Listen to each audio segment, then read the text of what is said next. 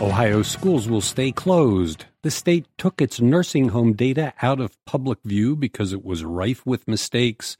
And Ohio Congressman Jim Jordan wants to hold hearings about what he called threats to liberty posed by the stay at home orders by many governors. It's the wake up from Cleveland.com for Tuesday, April 21st. I'm Cleveland.com editor Chris Quinn. Ohio schools will remain closed through the academic year. Ohio Governor Mike DeWine said the health risk from the coronavirus to teachers, students, and their families is too great to allow children to get back together in classrooms. He also said the disorder of returning children to classes with just a few weeks left till summer makes little sense. DeWine has not decided whether to open the schools this fall, but suggested some districts might see a blend of in classroom learning and at home classes, which would reduce the number of children in the school at any one time. The Ohio Department of Health removed from its website all nursing home coronavirus case data because it found at least some information was not accurate. The removal came less than 48 hours after the state Wednesday night published for the first time some details about how much and where COVID 19 had spread in nursing homes, listing each facility, the number of cases, and the county where the nursing home is. But a menu option on the state's website to click for the nursing home data vanished Friday, and the link previously used for the data no longer worked. The state plans to restore it Wednesday afternoon after fixing the errors. The original list included 30 long term care facilities in the seven county Cleveland Akron area, with more than 300 cases combined after Cleveland.com published a story Wednesday night following the original listing, representatives from three Northeast Ohio nursing homes contacted us to question the accuracy of the data for their facilities.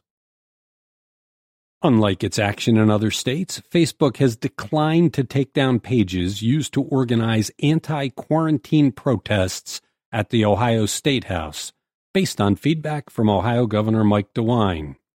Overnight, Facebook deactivated protest pages in California, Nebraska, and New Jersey, citing guidance from the state's governors that the protests were prohibited under those states' stay at home orders, which are meant to slow the spread of the coronavirus.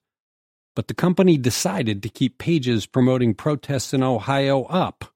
Mike DeWine specifically exempted the exercising of First Amendment rights from his stay at home order but he has asked protesters to practice social distancing.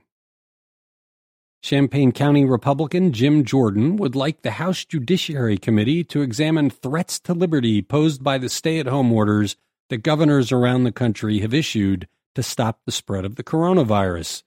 In a Saturday appearance on Fox News, the top Republican on the House Judiciary Committee said the committee should be looking at the threats to liberty we see where governors are saying you're going to get a ticket if you go to church, where the mayor of Los Angeles, one of our biggest cities, said snitches will be rewarded.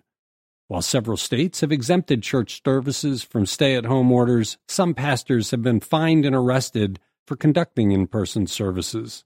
In Ohio, Republican Governor Mike DeWine has exempted religious institutions from the state's ban on gatherings of 10 or more people. Ohio Governor Mike DeWine said Monday the state will begin reporting hospital level data on healthcare workers who are infected with the coronavirus. The state has been releasing coronavirus cases, hospitalizations, and deaths daily for nearly two months, though it has not provided figures on how many of those infections are of healthcare workers. DeWine said the data will now be collected and shared publicly, hopefully by next week. He said, to put it in plain English, you will be able to see by hospital the number of their healthcare staff that, if any, have come down with COVID 19. A chief concern among DeWine and other health officials has been the possibility that the virus wreaks havoc on the healthcare system by taking much needed hospital employees out of commission. Thanks for listening to the Wake Up from Cleveland.com.